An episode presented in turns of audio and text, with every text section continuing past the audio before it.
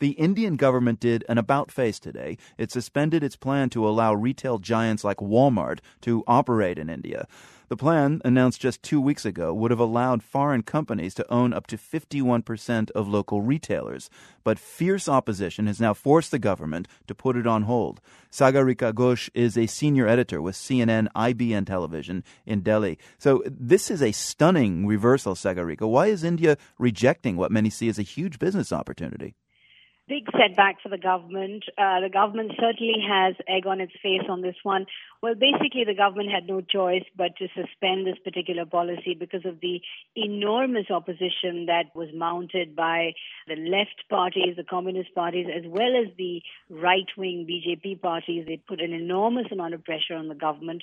The left in India, as you know, hates anything to do with America and they literally see red. The BJP, the right wing party, also opposed it for an incomprehensible reason because they are actually in favor of reform. They're actually in favor of foreign direct investment. But on this particular issue, they bowed down to their vote bank which is the Indian trader, the Indian corner shop or the mom and pop shop which they felt would be endangered. And that is a big constituency for them, which is why the government literally had no choice. Parliament was stalled for seven days and has had to back down now. And how big an investment were we talking about?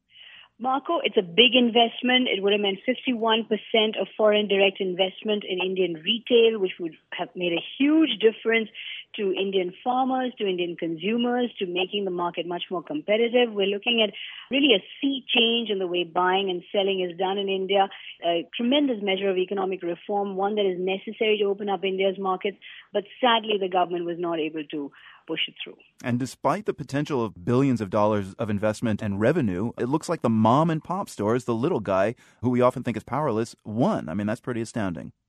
Absolutely, Marco, because that is a huge constituency for the BJP right wing party as well as for the Communist Party. They actually donate to both parties. But I think the government mismanaged this, was not able to sell retail properly. The government couldn't retail retail properly, actually. It should have actually gone out there and convinced people why the mom and pop store was not in danger, and they failed to create the political constituency needed for reform. How will this affect the government of Prime Minister Manmohan Singh? Big loss of faith.